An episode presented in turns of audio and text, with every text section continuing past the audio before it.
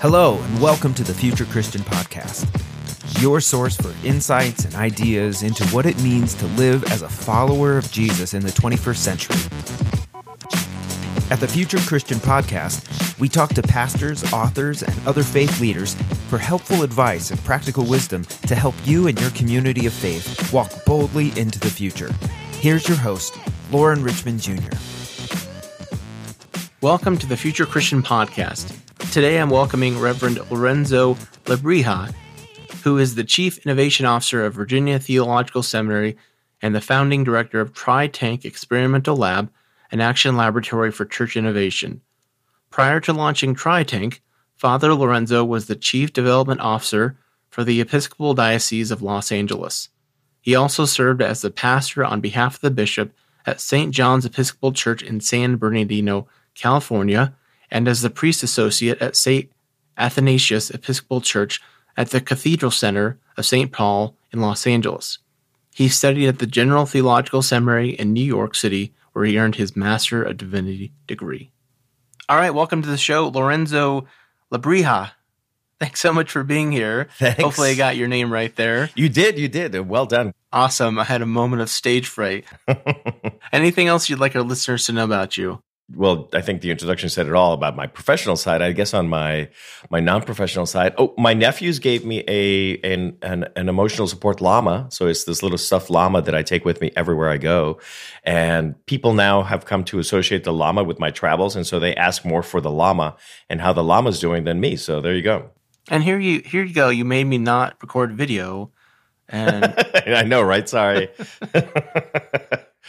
because I wasn't prepared to record video. I thought it was only a podcast, so I didn't shave this morning. I'm wearing a hat. everyone's gonna miss out on the llama. well, the llama. if they follow me on Facebook, you'll see the llama everywhere. okay, there you go. In fact, people are now saying like, shouldn't the llama like you shouldn't you wash the llama or something? It's getting dirty and all. It's like all scraggly. Yeah. So there you go. I'm as a parent of young children, I'm well acquainted with disgusting um, animals. So But you know uh, what I think this says about me though is that as important as the work we do in the church is, which is to bring people to Jesus Christ and to to really just show them what the world and what our lives could be like, is that we don't always have to take it so seriously.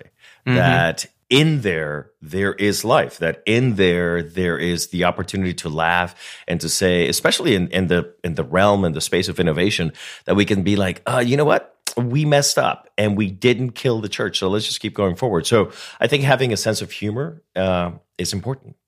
Yeah, I, I'm glad we're. I appreciate the energy you're bringing to this already. So share a little bit about your faith journey, what that looked like uh, coming to the faith, and what that looks like today. Wow. I don't, it, it, a faith journey. It's, it's a deep, how long do we have? No, just kidding. Uh, you know, it's one of those things. I don't think I ever did not have faith. I can't ever imagine or think of my life without faith. Even before I was what I would consider sort of like uh, rem- able to remember, have memories. Every memory I have has me seeing the world through like spiritual eyes. That was just the way I see it. Now, to be clear, I, I've never had an apparition. I've never had, you know, like the Virgin Mary appear to me or talk to me or angels or Gabriel or anyone. So for me, it's always been that the world is spiritual, as Rob Bell says, right? Everything is spiritual. And I think I see it that way. So my journey has actually been about deepening my faith. And that's what I invite others who travel this journey along with me. That's sort of what I am, my friends, family, everyone is just like, how do we go deeper in our faith? How do we, God continues to get bigger. Here I am, I'm, I'm about to turn 50 years old, and still I just keep learning more about God as revealed through scripture, as God as revealed in my own experience of life. And so that's sort of what it is. Now, if you're asking specifically, like when or how did I decide to become a, a priest? That's different. My mom will tell you that when I was four, I would put down the toilet seat and it was perfect size, and I would put a towel on top of it and I would celebrate the Eucharist in Latin. So, uh, did it start when I was four, or did it start when I went to seminary at 39, almost 40, right? It's like, which one is it? And and I, I just think there's there's been this this call from from God to just want to be more in my so I love spirituality. I love everything about the spiritual world and exploring it and learning more. And, and, I think that that curiosity is what carries over into the work that I do. Yeah, that's great. Uh, what are some spiritual practices that have been meaningful to you then? Uh, certainly, central to it is is the Eucharist. I I, mm-hmm. I, love. I think that while I I know that God is everywhere and God is with me right here and God is with you right there and God is with us always, but there's something about that happens at, at, at that moment in the Eucharist, both as a celebrant, which is a, a, a unique and such privilege to do, but also just as a participant to be able to see it. I really do think that that's a moment when we can sort of see a little bit of Jacob's ladder and the angels bringing down God's gifts and and and, and, greatness to us in a, in a, palpable way, and also taking all of our concerns up to God. Uh, I think one of the greatest things that we can bring to the altar as, a, as an offering is all the concerns that we have, and just offer those to God. But in my day to day, I am I am situated, I am grounded in uh, the daily office. I begin every morning. The first thing I do before I look at emails or texts or anything else is to do the daily office, to do morning prayer. I don't always get to do evening prayer or compline, but I certainly begin with uh, with just the daily office. Morning prayer grounds me in that this work that I am doing, which is so exciting and so much fun, is all about God and only about God. It isn't about me. It isn't about the church. It isn't about anything but God. You know, I'm tempted, as you are Episcopalian and the Eucharist has been in the news, it seems like over the last couple years, to just change direction completely and ask you questions about the Eucharist. But we'll. I am I am restrain. woefully inadequate to answer that. Uh, there are many, many, and much more smart people, much smarter people than I that can answer the questions theologically about what that means. So I'm glad you're not pivoting. the daily office though is intriguing because I just think like how how I find myself just immediately in the morning, alarm goes off. You know, I'm turning off my alarm on the phone and then immediately checking emails. What is what do you think like A, like what does that practically look like? I'm asking for myself perhaps for you to go straight to the daily office. And then B, how do you think like that helps you versus that kind of immediate like technological dive in that so many of us do? It, and it's also very addicting to want to check like what happened overnight. Did anyone right. text me? Especially because you have to remember, for those of us who are on the West Coast, and you're sort of west, you know, uh, right. uh, you're Mountain Time. Um, I'm already beginning three hours later, so when I get up, yeah, it's most of my colleagues who are on the East Coast are already doing things. Mm-hmm. So I'm mm-hmm. like, what have they been doing? What have they been up to? And, and how can I participate in that? But for me, the way that it looks is I get up, I literally, I like stretch. I do one of those like cat stretches, like, and then I just pick up my phone and I go and I sit in the same spot on my couch. I turn on some soft music in the background and I just open up an app. We have an app uh, from Forward Movement uh, that has the daily office, and I just do the daily office. It is all prepared for me, so I don't have to go and look at the readings, go and look at I just it's all there and it just makes it so much easier. And what I really actually part of it what I like is when it has like a, a saint of the day or a feast that we're celebrating and mm-hmm. it has mm-hmm. a small sort of reflection on it or a little historical background on who that person is. And it, I just find that inspirational. And for me, beginning that way just gets me started in a more centered space than if I were to begin with an email saying, "Why didn't you turn in this form? This is right. missing. That's missing. When are we going to get an answer on this? When are we?" So for me, it's more about like, how do I just remind myself that this is, and and I actually see a difference in, in hmm. my life. But when I don't do it, I feel the difference that I didn't do that today. Hmm. And likewise, the one thing that I do do. he said do do. The one thing you're going to be like, great, it's like my Chandler kids Bing. all over again. yeah, exactly. So the one uh, last practice that I do at the end of the day, literally when I am like about to go to sleep, is I do the examen and I ask myself, what brought me life today and mm-hmm. what took away life today? And it is life changing when you do that. Just that simple question. I, and I just, I asked God to help point out the moment today when I, I just found myself closest to God and when I found myself furthest from God. Those that's what those questions ask. And it is amazing when you do that regularly. You start to realize that there are certain things that do bring you more life and that there are certain things that are taking it away. And then any logical person would look at it and be like, why am I doing that thing that takes life away so often? Hmm. Why do I want to keep doing that if it's taking life away? I, I don't want to participate in that. I don't want to, you know, so whatever it might be, whatever that thing is. So I those two practices sort of anchor my day, beginning and end, and and, and yeah, throughout the day, I, I'm I'm reminded my my my my smartphone goes off at noon to remind me to say "In Our Father," just so that again, I'm I'm. It's like the monastic period, right? The why they have the bells to bring yourself back. It's like yes, I'm having a lot of fun doing what I'm doing, but I need to be centered that this is for for for God. I love it. I appreciate you sharing about that, and I'm intrigued how you're able to like the technology. I'll say it this way: you're able to be the master of the technology. It sounds like rather than it being the master of you. Don't get me wrong. There are moments when I open it up and I see that there's several texts and I see that there's, uh, you know, 22 emails in my inbox already. And, and like even this morning, funny, I was about to like, and I'm like, no, prayer first. and it's like, it just becomes this thing. It's like prayer first. It, it also, it doesn't take long. Hmm. Those 10 minutes when I go through the daily office. And also when I'm, I, the, the other part that I open is I have a, in my notes app, I have a list. So whenever I say for to someone, it's like, "Hey, I'll pray for you," I literally add it to my note app, and so that's the other thing that I open when I get to the intercessions. I look at it and I'm like, "Okay," and I'm lifting up this person for this and this person for that, and then I also do a little bit of listening prayer where I say, "God, is there anyone else that I should be praying for? Let me bring them to mind." And oftentimes I'll be like, "Oh, okay, I'm thinking of my nephew today. I don't know why," and then afterwards I'll like text them and like, "Hey, just thinking about you. I Hope you're okay." Uh, again, it just it's such a it's it's a considerably better way of starting the day than with an email from finance saying, "Hey, you forgot to attach this form." and I get those a lot. Yeah.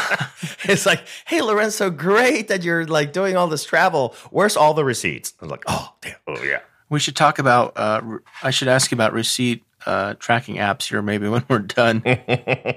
Oh, I have a great system. It's it's the easy. I'll tell you right now. I have Dropbox connected to my phone. I create a PDF, and I begin always with the amount. So I always begin like twelve ninety five, and then you know Subway.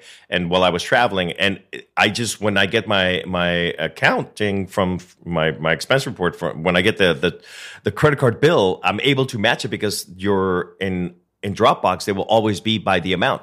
So I look at the amount. I'm like, nope, there it is, and I just attach it together. It takes me. Cons- it used to take me several hours, and it's always in the same spot, so I don't have to save receipts. I just create a PDF and I put it in there. And anyway, so that's probably more than people. That sounds great. Sounds great. All right. Well, uh, I guess it kind of relates. See, I we'll- innovate everywhere. Yeah, I you innovate everywhere. There you go. So speaking of innovation, uh, I brought on Lorenzo to talk about his book, How to Try Design Thinking and Church Innovation. And uh, I don't know how I how I found your book. I think um, just talking to folks at, at your publisher, at Church Publisher uh, Publishing, excuse me. or the whole. I'm I'm going to go with the Holy Holy Spirit brought it to you. Um, but uh, you know, I was intrigued just to kind of hear about or read about your story. So talk about TryTank, what that's about, and how you got into this. Yeah, thanks. Uh, so TryTank is we call ourselves it, the, the full name is TryTank Experimental Laboratory. We're an action research proof of concept laboratory for the church. And every time that I say that to people, they're like, "I understand that everything you just said is in English, but I don't understand that in the words in the form you just said it." Because they're thinking like church innovation doesn't go together. Right, Well, right. here's what we do to to put it sort of as easy as I can we try to look ahead 10 years. We're 10 years looking ahead, like where's the church going to be in 10 years? And then what we do is we try to come up with experiments of how the church can better live into that future. If it's going to look this certain way, do we want it to happen this way? If not, how come, how might we be able to avoid, right? We, we know that the numbers keep dropping. So how mm-hmm. might we be able to avoid every young person everywhere not coming to church? So let's look at some of those. And we also look at some of the things that are happening. Is like, oh, how do we live more into those?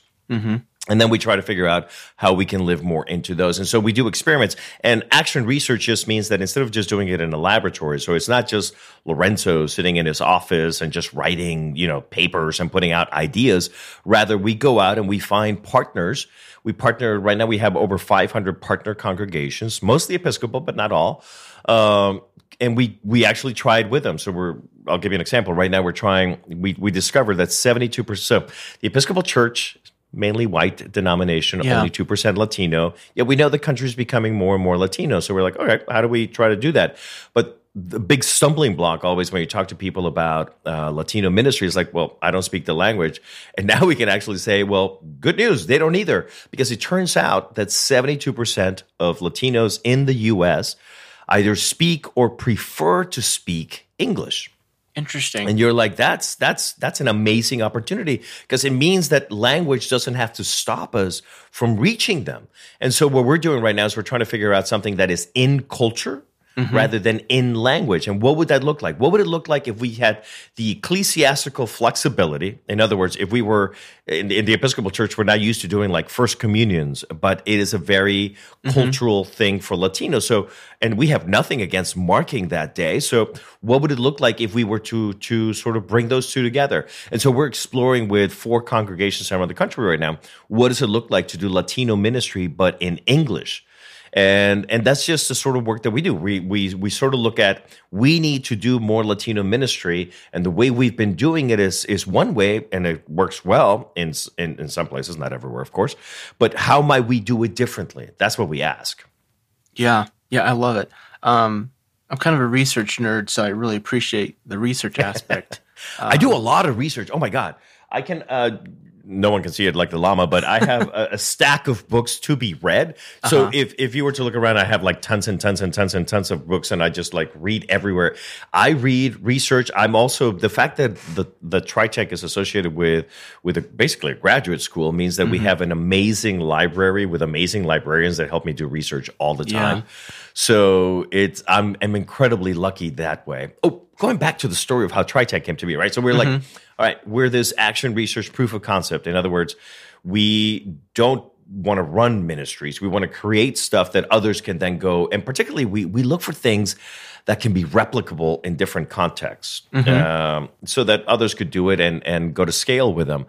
And so the way that it came about, as most great ideas, was over a meal. I was having uh, dinner with the dean and president of Virginia Theological Seminary, and we were talking, and he we, we were just you know as, as normally happens when when you when church people gather together, it's like, hey, what's the future of the church? What are we going to do? What's happening? And we were looking at those questions, and at one point he asked what one should probably never ask someone like Lorenzo is like, hey, Lorenzo, if you could do anything in the church, what would you do? And I'm like, well, I, I'm a very much an ideas person. I love creating things, blah, blah, blah, blah. It's like, so it would be kind of like a think tank. There'd be a lot of ways of how we might be different, how the Holy Spirit, because they have to be theologically grounded, right? This isn't. Uh, I was talking to people that up in Northern California. They're like, "Oh, you're like you're like basically Silicon Valley, but for the church." I'm like, kind of, sort of, uh, because they take things, they break them, and then create new ones. It's like, but we have two thousand years of tradition that we don't want to break with. We want to bring that with us. right. So how do we honor that? So um, all that to say, we want to come up with ideas that we can try, and we need to be able to ourselves lead that trying. Because if you look at most congregations now, they don't have the time, they don't have the energy, they don't have Yep. the resources to go and try new stuff. They're they're in the day to day. They have a lot of things, especially during COVID. You know, they just they're tired. I see them. I I feel them. yeah. In in how tired they are in doing ministry. So I said we need to be able to go out and ourselves try these things and find partners so that we can try it. And by the end of the the the meal, it, it could have been the Holy Spirit or it could have been the the you know the wine that we were having. But we were like, we need to do this. We need to make this happen. And instead of a think tank, it's going to be a try tank. Yeah. And there's the name. Well, there's so many questions I want to ask you, but uh, let me frame it this way. So, in the book, you write that, or you joke perhaps that you know, business school is like the anti-seminary, uh, which I laughed at because I, I was mentioning I just finished an MBA myself and I have an MDiv. Um, but you've already used a couple words just in our conversation here um, that I think are interesting. Like um, you, know, you talk about scale, which is a very economic term, which repl- replicable, which again, these terms in some church context would just make anyone run, you know, run and scream the other way or, or shout in terror. What? Obviously, we're both seminary trained, so we we appreciate theology and tradition and ethics and and and values. But I find and imagine you also just a complete aversion to understanding some of these I don't know business principles. Why do you think that is, and and what do you think should be done differently? You know, I uh, I funny you say that because I uh, I often have to be careful when I'm speaking. I'm, I'm having to be very honest with you, but I, if I'm speaking to a mostly churchy crowd, right. I would have to be careful to not use terms like scale yeah. or personas or marketing. God marketing. you say marketing. Yeah. Oh goodness. Yeah. You know, I I, I think that that's branding when people are like, "You're you're the you're the spawn of Satan" or something. I think something has happened, and as with most things like this, there there is truth behind it, right? Mm-hmm, mm-hmm. Capitalism capitalism has a lot. Oh my god, probably more flaws. If if we were to like sit down and and right. and and have a long conversation over wine, we I would I would probably get to the point where I would say I think capitalism has failed and we need to try something else. This is just not what God has wanted yeah. for the world. Yeah. It has created more harm than good, but you could probably say that about like some church structures, right? Right. So that's it, though. So I think we look at capitalism and business as sort of the antithesis of what the church is. So there, that's evil, mm-hmm. and to make a lot of money is evil, and to is and, and whereas I don't necessarily, I, I don't want to travel into that ground because again, I would probably reach that conclusion myself, right? Right. But that said, they have spent enormous amount of time, money, and resources to create frameworks. There's another word, right? Right. To create things that work, that they have proven work, right? They know enough about us, Facebook, all these, don't even get me started on social media. yeah. But so they have put so much money into it, and some of these things work. So if we can use those tools or those frameworks or those ideas or those ways of thinking, to actually better the church if we're not hurting someone, right? I once was saying this to someone. He's like, all right, Lawrence, I see your point, but would you roofie someone for Jesus? I'm like, oh, uh, no, I would not. Good. Um, uh, that's an odd question.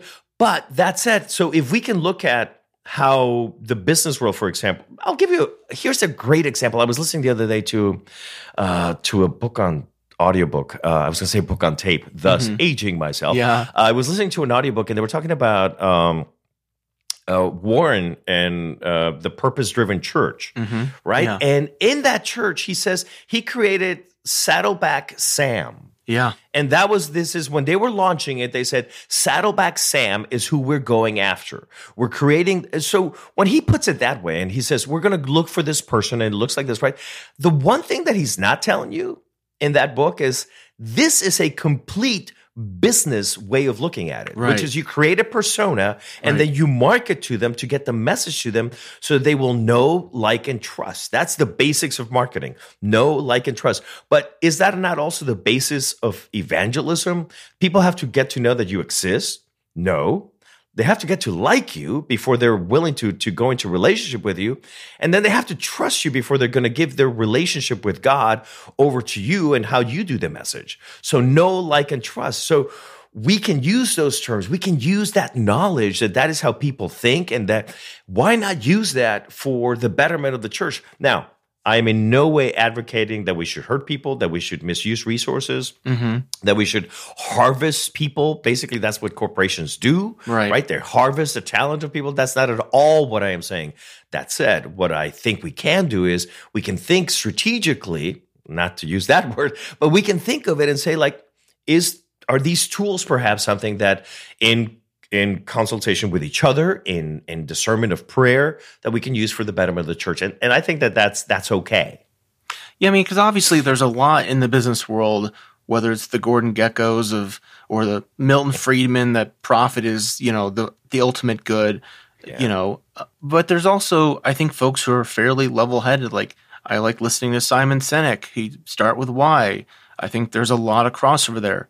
Um, I'm a big fan of of story brand marketing. If you know um, Donald Miller and JJ Peterson, you know the you know who are your what problem are you solving? Because we we yeah. talk we often talk about folks will talk about like oh if your church was missing how would the neighborhood mi- miss you like if they're missing you it's because you're solving a problem for them right yeah it's just a different way of approaching it mm-hmm. doesn't mean that one is right and one is wrong. You right. can you can uh, you can arrive at all of these things probably through long term discernment. It's the same way that you can you can build a building with a hammer and with nails and wood. You can totally do that.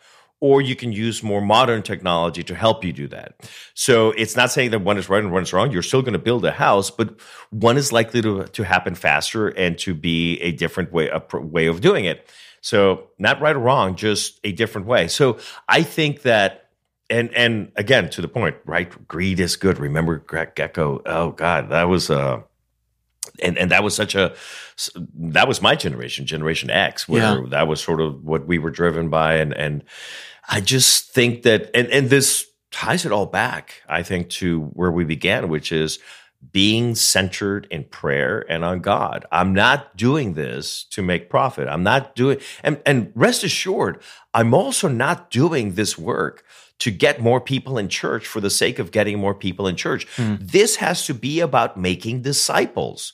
This has to be about sharing the incredibly good news of a God who loves us so much that has always been there when we turned away and eventually was just like, all right, I'm going to go and be with you and enter time and space to show us the way of doing it. So that's the amazingly awesome news that we get to share with the world.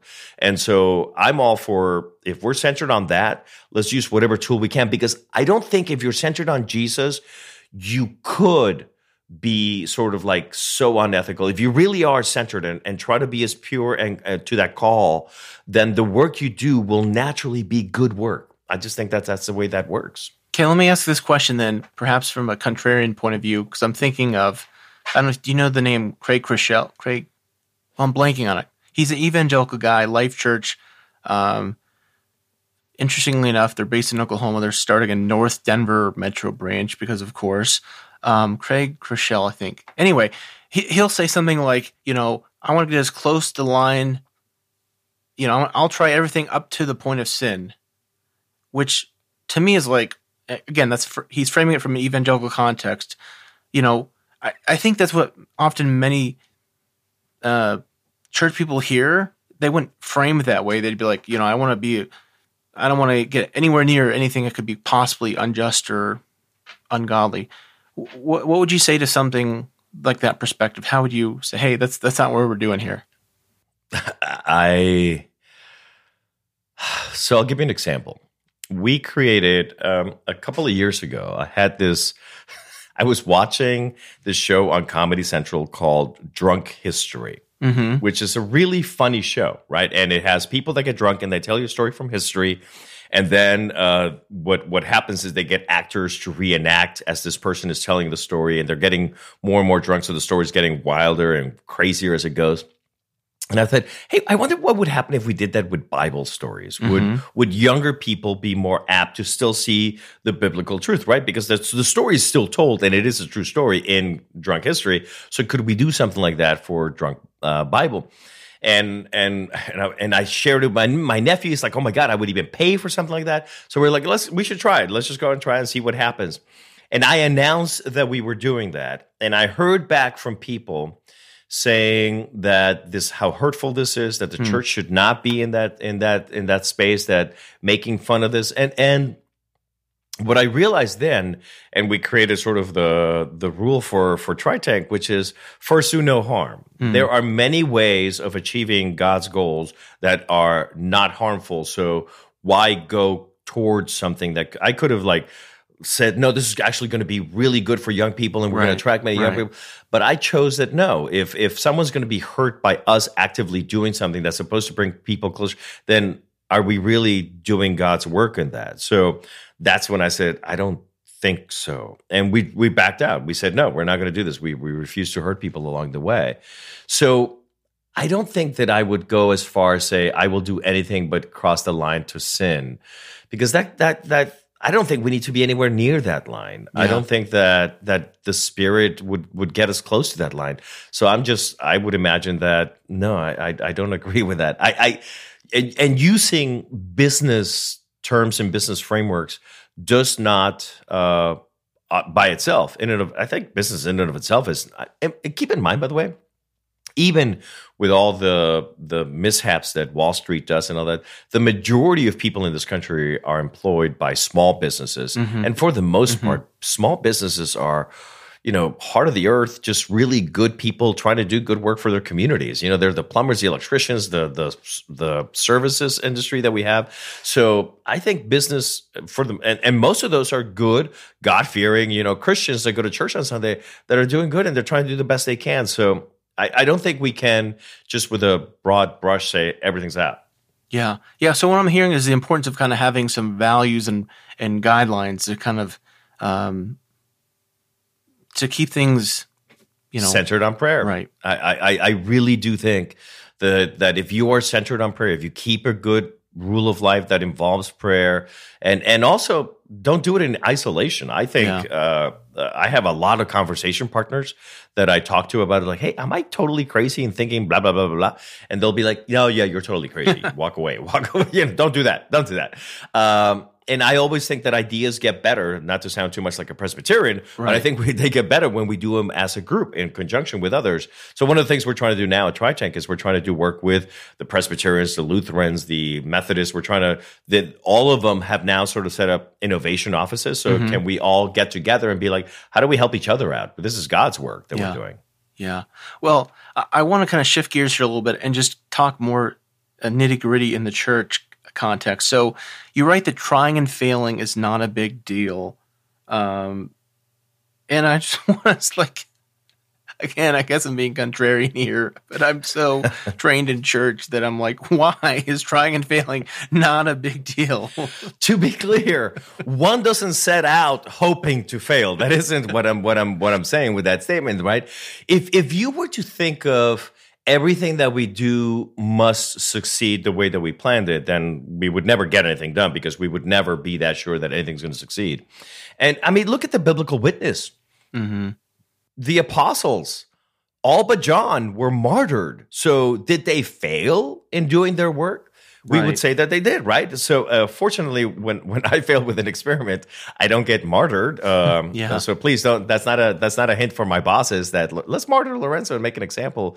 What I am saying is that God is always calling us into something new. God is always inviting us to to meet God in different places, and by doing that, to be able to bring God to different places. But we don't know those places. And by definition, as we try to travel into those places, we're going to mess up. We're going to be like, oh, okay, so that's a, that's a, no end situation there. That's a you don't want to go down that street, right? So imagine you you just moved to a city and you're trying to get somewhere. It's only by trying the different routes. Well, nowadays I guess that's no longer as valid since we have GPSs. Right, like, right. Waze would get you over three people's parking lots to get you there. But if we look at it as how can we really meet God in these other spaces so that we can bring others to to to meet God as well, then we have to be willing to try things even if they're going to fail. And to be clear, out of the I think we have 80 87 experiments that we've done to date, uh, two out of three fail. Say And that I'm again. proud of that. I Say that two again. out of three of our experiments Two fail. out of three fail. And to be clear, not once did I begin an experiment saying this is going to fail. I've said this one's going to be tricky, Yeah. but if it works, it's going to be amazing. Uh, and that's what's exciting. And it reminds me the the bishop who ordained me sent me out to one of the poorest communities. Uh, he said, "Go there." I was going to close him, but I chose not to close him. I think the Holy Spirit is still with him, so go and just be innovative with him. Go and try different things. And I'm like, "Great! How will we know, Your Grace? How will we know in two or three years if we're succeeding in this work we're doing?" And he just looks at me and is like, "What?" It's like, yeah, how will we measure whether or not we're succeeding? Lorenzo's business sort of way Right, of thinking. right. And he said, because we love them, Hmm. because we're faithful to the call. That's all we have to do. And it's like, oh, okay, that makes sense. And that's, I think, the way that we look at this work is We're we're not trying to save the church, right? We don't need to save the church. It's God's church, and God will do God's work. What we're trying to do is live into a new new way of being in the world that's different than what it was, right? We're not in the 1950s we we no longer have the Cold War. We have young people. We have for the first time ever, we have a generation coming in. This would be the Z's, who Right. the oldest of which is is 25, 26 this year, uh, and the Alphas, who are nine this year. The oldest Alpha is nine, right? So these two generations are coming in, and the thing that happened is the millennials before them said, "Oh." Uh, I'm not going to baptize my kids. I'm going to let them choose when they're older. Right. So we have these two generations coming in that aren't even baptized. And yet, two years ago, we saw the, the number of nones, those who choose no religious affiliation, start to go down, which begs the questions like, uh oh, they're making choices, but they're not choosing Christianity. Where are they going? Yeah. And they're doing a lot of do it yourself spirituality. They're doing a lot of like Wiccan is up and mm-hmm. paganism. Mm-hmm. And it's so they, and also because they don't, even though they, they would, culturally call themselves Christian. They refuse to associate with with a. They just see it as one big Right. thing, Christianity, that they find to be exclusionary and hypocritical. So they're like, no, we're not going to choose that. So I think that we can see that and be like, uh oh, we're in trouble and we're all going to die. Right? All of our congregations are going to close. Or we can see it as an invitation from God to be like, hey, some of my sheep are going elsewhere. How do we bring them this good message? How do we reach out to them and say, hey, uh, what we have to offer is a lot of what you're thinking about. When you're thinking about income inequality and thus you support Bernie Sanders, the prophets have been talking about that for a long time. Mm-hmm. When you're out there on the streets for Black Lives Matters, justice is what God has been talking Right. about forever. Years. When you talk about the environment, God gave us this environment said you are to take care of it from the book of Genesis. All of these things that you're saying are, is what you believe and want to stand for, so do we. So let us reconnect in some way. And if if if our answer is going to be, well, we're just going to keep doing it the way we were doing it, which is to build a church and just hope that they walk in. Well, that's one way. Right. Or we can enter into conversations with them where they are and where where they're doing living their lives and be like, hey, we have some some things to to talk about that we can talk about. And also, by the way, honor the fact that they may not use terms that we use like transcendence Sure, or yeah. community or all these other things but they have a relationship with the divine. They have a relationship with god. And it is up to us as the elders if you will to to go and talk to them about like let me share with you my faith and why i'm such a happy person why this joy right? Jesus in hebrews was anointed with the with the ointment of of joy. So i think we're and john 10 10 that we're to have life and have it abundantly. All of these things life is meant to be good. And if we live Christianity well, that doesn't mean that there aren't problems and we need to focus on those problems and to tear down systemic racism, all those things. But we need to begin with a place of joy that that is where God meets us and thus meet them in that place so that we can bring them along for the work. Yeah. Yeah. So I want to, I, again, I, I find I keep asking like contrarian questions. So don't, I hope it's for not coming across that way, but uh, I'm passionate about this and, and uh, want to, want you to, want leaders to catch on to this. So I think one of the challenges that I've seen often in churches, especially small, struggling mainline churches, is this kind of like pressure of like, oh, we, we have to like hit on everything. So there's not a lot of resources. So what, what happens is like we're only going to try one or two things, and those have to hit. And then when they don't hit, it's like, well, we can't try anything again. And you know, you you write in your book like even doing everything right, some things won't work. So Yeah. what do you advise like church leaders or, or pastors who like want to try something, but there's there's not a lot of resources, and again, there's this kind of like institutional pressure. Like it, if we're going to try something, it has to work. The inst and whoa, oh, I'm going to add one on top of that. Yeah. Not only does it have to work, when it doesn't work, when we quote unquote fail, then we think not only have we failed the institution and our church, we failed God. Right. And there's there's a psychological weight that goes on top of you when you think you failed God. And I think part of what we need to do there is to be reminded of just how much God loves us and that there is nothing that we could do that would take away, you know, Romans 8, right? Nothing can separate us from the love of God in mm-hmm. Jesus. And so the way that we do this is by doing it. And in, in the book, right, I talk about what's the minimum viable prototype that we can try. Again, these are business terms, but I'll give you another example. One of my distinctly uh, famous failures, if you will, uh, I, I did this thing that I thought was a great idea. I discovered that people were not going to church, right? I discovered like Lorenzo, wow, really? you discovered America, dude. Well done.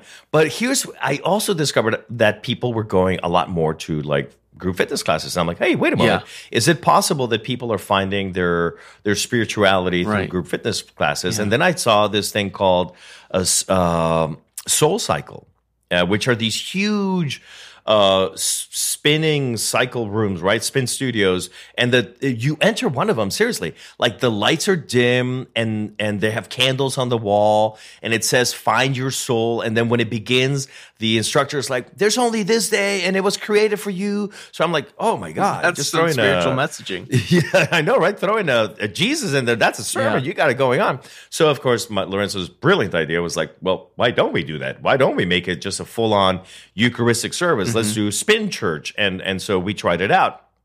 Uh, Oh, the the answer is no. People who are already finding spirituality through group fitness are already finding spirituality through group fitness. So they don't necessarily need to come to yours. You might as well just open up another church. That's what you're doing. You're competing for that. Yeah. But what I discovered through that, through through that process, was this this concept of the minimum viable prototype, right? So in olden days, the way we would have done this experiment of spin church is like, okay, I guess we have to go out and lease a space, and we got to go out and either lease or buy the 30 bikes that we're going to have, and we've got to market, and we've got to sign. You know, the lease is going to be for five years, and we're going to have to hire staff. You know, so you're two hundred fifty thousand dollars in, and then it doesn't Easy, work. And, easy. yeah, yeah. You, then it's like, well, it didn't work. So obviously, you can't try anything else because you've let go of all your resources in that one. Our experiment did not pass three thousand dollars, and we ran it for eight weeks. Wow. We rented a spin studio. We advertised it. We, I mean. We ran like 160,000 impressions of our ads. They were seen by 27,000 people. Right. Like 1,200 of them in uh, touched on the ad. They, they they somehow liked it, shared it, whatever. 10 people signed up and nobody went, right? Uh, but we were able to follow up with those 10 people to say, like, hey, can I just ask you some questions? Why didn't you go? You signed up, all these things. And that's how we know they already are finding their spirituality mm-hmm. through through other methods, right? So for $3,000 rather than, you know, $300,000, we were able to try it by doing what's the minimum thing that we can do to test it. I even could have, you know, we probably, if we had fewer resources, we could have figured out a way. Could we just do it through advertising and then call those people and ask them, like, what would, what, what would you expect? What would it look like? That's why the, the framework then in the book uh, is, you know, you, you do the research, you do the discovery phase first. Most people in the church begin at step number two, which is come up with ideas. And then step number three is Yeah. to try it.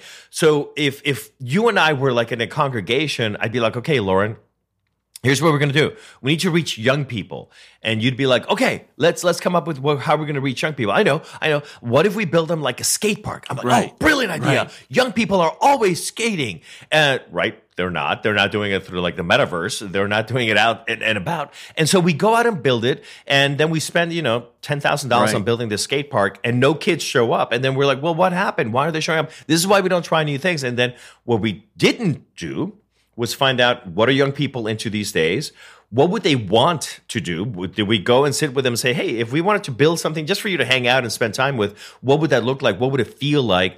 Uh, did we find out whether or not there's young people near us? I mean, I live in Palm Springs. If you build a skate park here, uh, good luck, you know, in this retirement community in reaching those young people. So I just, that, that first step of finding the data uh, is is so important so that we can actually then come up with with actual something that serves ra- serve see I'm, I was going to say serves the market right uh, Yeah. un- let me put it in churchy terms Yeah. in order for us to reach the unchurched or dechurched now we need to find out how they would like to experience spirituality that's called market research mm-hmm. and then finding out how they would want to experience spirituality as long as it doesn't go against how we are who we are as a church mm-hmm. then let's be willing to try it. So it's like okay let's build that for you and try it. We keep seeing for example in our even from our evangelical brothers and sisters that church on Friday night or Thursday night is very successful in Yeah. some places, even more than Sunday, Yeah. because Sundays have become so busy with everything else. Right. So, but so many of us are still like, no, church is Sunday morning at nine o'clock, and you don't change that. It's like, or do we? Why don't we change that? Last time I checked, Moses only came down with 10 rules, uh, uh, or 15 if you follow Mel Brooks, right? Yeah. He only came down with 10 rules written in stone. Everything else is us. So maybe God is calling us to try it a little bit different. And why don't we? Yeah. Uh, I want to ask you one more question before we take a break. Uh, we've been talking around like frameworks, uh, using that term a lot. So explain for our listeners what you mean, mean by frameworks and how they can be helpful uh, in a church context. Absolutely. A framework is basically a step by step guide. That's all that means. It means that it gives you sort of the outline of what you sort of need to do and, and the order you need to do it so that you can follow it. And what I find when I go around talking to people about the church, how it needs to change, innovation in the church, they get it. They're like, I totally understand, but I don't know how, right? So I'll, uh, going back to, remember Saddle, Saddleback Sam? right. I was basically writing to, you know, retired Susan, who is uh, on a vestry. She's 67. And she's like, I get that we need to reach younger people because I look around and I don't see young people. And so add 20 years and they're not going to be here, but I don't know how. So when I wrote this, this short book was like, how would she understand it? How would she be able to get what I'm talking Yeah. about? And so I broke down design thinking, which is normally like eight steps. I said, no, that's way too many. Right. That a framework needs to be simple and that, that, that whoever the intended audience will do. And so uh, I wrote it in just three steps, right? The how do you do the discovery phase? How do you do the idea phase? How do you do the trying phase? So in a way that that's another way of looking at frameworks. By the way, it's a recipe. A recipe is a framework to make a cake. Yeah, that's good.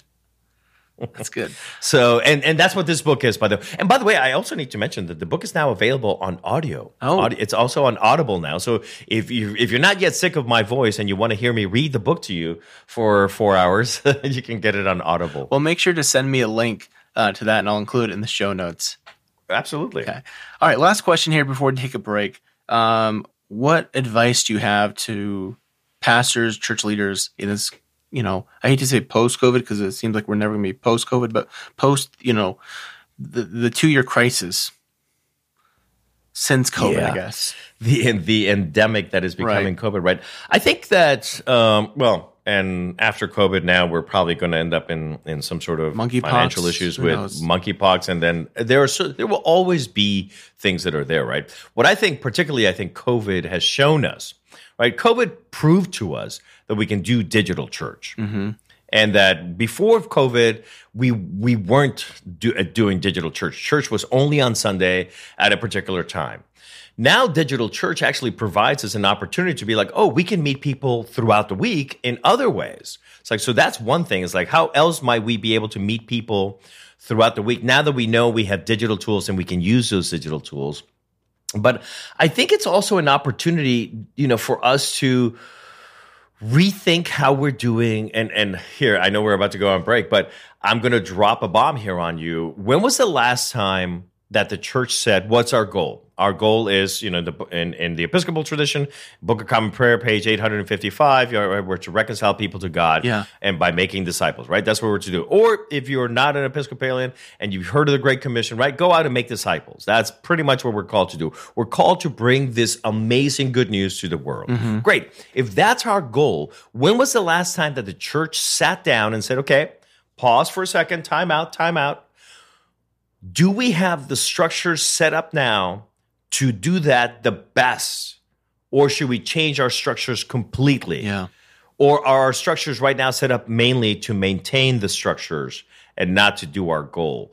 That, if I say that to some people, they will like shoot me because they're like, wait, you're, you're, you're questioning everything. I'm like, yes, because we should question everything.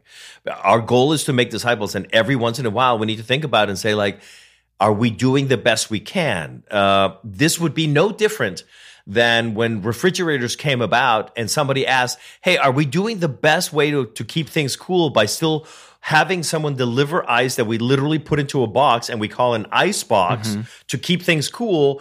Or is the more effective way now to do this thing that we plug into the wall and it keeps it cool? Every once in a while we're called upon going to Simon Sinek if we're playing the infinite game Right. and not just they're trying to solve the problems game because Yeah. then it becomes like if we're only pro- solving problems then what we're looking at is like how do we get people more more people back in church so that we can maintain the churches right? That that's that's a very limited Yeah. game. The the finite the infinite game rather Mm-hmm. is the are we making disciples? Because that's what we're called upon to do. And if we're doing that then it behooves us every once in a while to question are we doing it the best way we can or should we consider something else as a way of doing it? And it doesn't mean that we have to get rid of everything we have. It just means that we need to think about new and different ways of doing to try to get our goal Well, that's great. I wish we had more time to dive more into that, but uh, let's take a break and we'll come back with some closing questions. All right, we're back with Loren. Excuse me, we're back with Lorenzo Lebrija, and uh, thanks so much for your time. Really appreciate the conversation. I'm still nervous about pronouncing your name, uh, so hopefully I got just it right. call me there. lorenzo lorenzo's good i tend to be the only lorenzo in, in in in in most groups that i go to so everyone just knows me as lorenzo You can take these closing questions as seriously or not as you'd like to. Uh, but if you're Pope for a day, what does that day look like? What would you want to accomplish? Something like that. It'd be weird as an Anglican who's married to be Pope for a day, but hey, I'll take it. Uh, I would, would if I were Pope for a day, I would try to figure out how we can de-church uh, spirituality as much as possible to Mm. make it more about people and the relationship with God, uh, because I think that's what Jesus was about. Uh, the, the church provides wonderful structures, amazing opportunities to gather and worship together. Those are great things. But when it hinders people from from getting closer to God and having a relationship with God that's that's palpable that they can feel and influences their lives, then we should consider whether or not that's that's the best thing we can do. Very intriguing answer. I like it. Um, a theologian or historical figure you'd want to meet or bring back to life. Bring back to life. Wow. Just for the sake of like, hey, walk around. Yeah. Um, you know, when you say Christian historical figure, obviously the correct answer is Jesus. No, uh, but he's already been brought back to life. So, you know, someone that I would love to have, I, I there are 3 There are there are three that I I would just love to have some conversations with Augustine about like, dude, can we talk a little about sexuality? Uh, I think you you you you you can we just talk a little bit about that? Sure, You know, yeah. just I think the things you laid down uh, might be misconstrued in the future. so let's let's have a little conversation about that. Maybe just to add more clarity to your writings. Yeah, Um, sure. So I would love to get some some further explanation from Augustine about sexuality. Uh, Aquinas is someone that I would just love to sit there and just have a long conversation with. It's like pretend that I don't believe in God and just convince me in through all your incredibly logical ways about something as unlogical as love. So convince me not that there is a God and because it's the logical conclusion. Convince me through logic that God is love. I would just love to have that conversation with him over some beers. Um, and then the final one would be Dietrich Bonhoeffer. Uh, I'd love to have a conversation with with uh, Reverend Bonhoeffer about sort of like, mm, I, I'm all, I'm all for not doing cheap grace, uh, but can we talk a little bit about the level of sacrifice?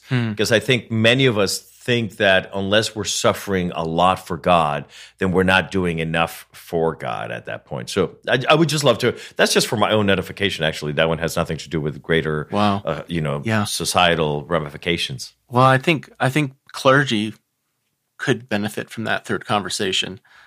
Oh yeah, I, I think. Yeah.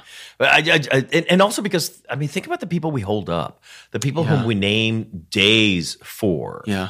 Are generally people who were martyred or just had horrible endings. Like, could we not hold up someone that died happily in their bed and had a wonderful life, but was just a great pastor and just like, or, and reminded people that, you know, I, I, I am not in the Reformed tradition, Mm-hmm. but I still find every once in a while, I like to listen to Robert Schuller. Yeah. Because his joy of Christianity is, is such like, I, I, do we always need to just be so focused on the sinful part? Yes, I know we're sinners. Trust me, I know we're sinners. But God forgives us, and that should give us joy. Not like I need to be contrite and put my head down all the time, but no, God has forgiven me, so I get to live into this joy again. Again, you'll you'll discover that I'm a very joyful person, so it might just be my own my own thing. Yeah. No, I appreciate that. Um, what do you think history will remember from our current time and place? Certainly COVID. And I do think that in the next 10 years, we're going to start to see a drastic change in. Um, I, I, was reading this book uh, about Generation Z. Mm-hmm. Again, I do a lot of reading. A lot. Mm-hmm. I, I, read six newspapers. Oh, sorry, I skim six newspapers a day, and I and I try to just to be up into what's happening. Mark Driscoll here, huh?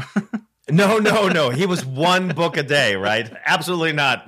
And and I am the opposite of his machismo. And uh, so, but anyways, um, I was reading this amazing book about. I'm trying to think of the name. Where is it? Anyways, I'll try to think of the name. I think I think it's called Fight. Uh, anyways, the great quote from this book is Generation Z will change America more than growing up in America will have changed Generation Z. Wow. And he goes on to explain it's they're not going to buy into this whole Americana, the American dream. They're not all of that, which is what we normally take as America. Mm-hmm. So all these structures that are set up, they're gonna when so when they come of power, when they come into their own to take over, they're gonna be like, no, uh, we're done with that, and we're gonna change that over there. They're finally going to make the changes that we probably should have done a long time ago, particularly when it comes to like climate change. So it is amazing to me to just in expectation to sort of figure out what are they going to do to the church? How are they going to change the church? And we're, we're, we at TryTank are about to embark in some ethnographic studies hmm. of 25 year olds and whatnot, just to try to figure out, like, what is, where's your spirituality? Where's the church there? Or how can the church be better prepared to meet you there in your spirituality? Because they're going to change us they're going to change us drastically. And I want us to be ready for that in, in, in, in an amazing open arms sort of way. Not like, oh my God, we got to fight them off, right? They're coming to change. It's like, no, no, no. We, I welcome you. You know, I, I want this change. I'm just excited by that. So I think what this current time and place will be known as is when we're finally starting to see now that they're turning 25, 26, Generation Z is coming into their own. There, we're, we're at the beginning of what will be dramatic changes in the world that are coming. Yeah. Yeah, that's that's very intriguing. Uh, what do you hope then, like in response to this coming change, like that that I don't know, church will respond better to these younger folks. These younger folks will find reason to value in the church. What what do you hope for the future of Christianity? Um, what do you hope for the future? wow? it's a good thing this is a, a, final question. It's like, hey, Lorenzo, just in passing, what do you think of the future of And make it 30 seconds like, or less, okay. by the way.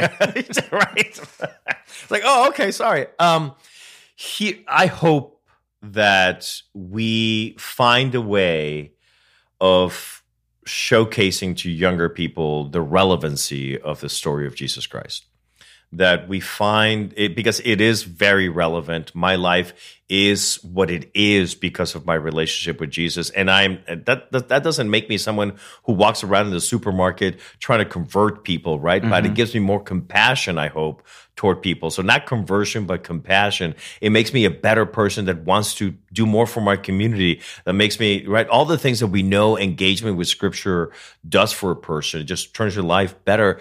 That we we find a way of communicating that to them so that they realize how how good it can be. Taste and see that the Lord is good, right? So these aren't new things, but I it's coming. And that and that is coming. So I am I am my hope is that we will get there sooner rather than later as a church, rather than trying to just hold on to perhaps structures that are no longer serving us or more importantly are no longer no longer serving our our, our god our our mission in the world. Yeah. Well this has been a great conversation and there's so much i wish we had more time to talk about but we gotta we, folks will probably get i could talk for hours about this work. Yeah. tell where people can connect with you the TryTank that kind of thing Sure. So uh, TryTank is uh, on the web at trytank.org. That's T R Y T A N K dot org. Uh, from there, you can reach me. I'm I'm a staff of one, except with the llama. So it's it's easy to get a hold of me there, or just Lorenzo at trytank.org. And it's uh, I enter into conversation with anyone who wants to have a conversation about innovation in the church. How does church work? How does uh, because I think that it is with each other that we can find the spirit. It is if it was just me, then it would be a, a selfish sort of ego driven enterprise. Whereas I'm like, no, no, no. The the wisdom of the church is in the church, so I'll talk to anyone. Uh, and so Lorenzo at trytank.org. I'm also on Facebook uh, which is a place where people can also find me. And you can reach me at Facebook. Where am I? I'm Rev Lebrija, Rev Lorenzo. So it's facebook.com. Rev Lorenzo is where people can find me on Facebook. And uh, as long as you don't expect me to like chat up on the Messenger app, then I'm I'm fairly good at doing doing Facebook with you. And like I said, uh, I I love talking to people, and I set aside a certain amount of hours per week just so I can have conversations. That's great. That's a good idea. It's a good idea. Good boundaries. Um, the book is How to Try Design Thinking and Church Innovation. Uh, really recommend it just for folks who are trying to get some idea of what to do and how that would even look to try something different. Uh, and again, I, I, appreciate Lorenzo this the spirit of trying uh, and being okay with not everything having to work, but doing the homework yeah. first. Exactly. It, uh, I'll, I'll, just finish with this. I was being introduced at a at a conference recently, and because of the fact that we try to model failure and we fail quite often, right? And and I don't mind naming it as failure. People are like, "Oh, you always learn," and it's like, of course we do, that, right? Uh, but but it was a failure. What we set out to do didn't work, so it's okay to call it a failure. It but because the more we can do that, the more we can take away this power that is not. But I was being introduced as like, and the man who loves failure is all about failure. And like, well, let's not let, let, let's let's let's bring that back a, a little. little. I want us to succeed a little, but it's okay if we fail while we're trying. Yeah. Well, this has been a great conversation. I really appreciate your time. Uh, leave everybody with a word of peace. So may God's peace be with you. May the peace of God, which surpasses all understanding, always be with us. Thanks for joining us on the Future Christian Podcast. To learn more about Lauren or the podcast, visit future-christian.com. One more thing before you go do us a favor and subscribe to the podcast. And if you're feeling especially generous, leave a review. It really helps us get the word out to more people about the podcast. The Future Christian Podcast is a production of Torn Curtain Arts and Resonate Media. Our episodes were mixed by Danny Burton, and the production support is provided by Paul Romick Levitt. Thanks, and go in peace.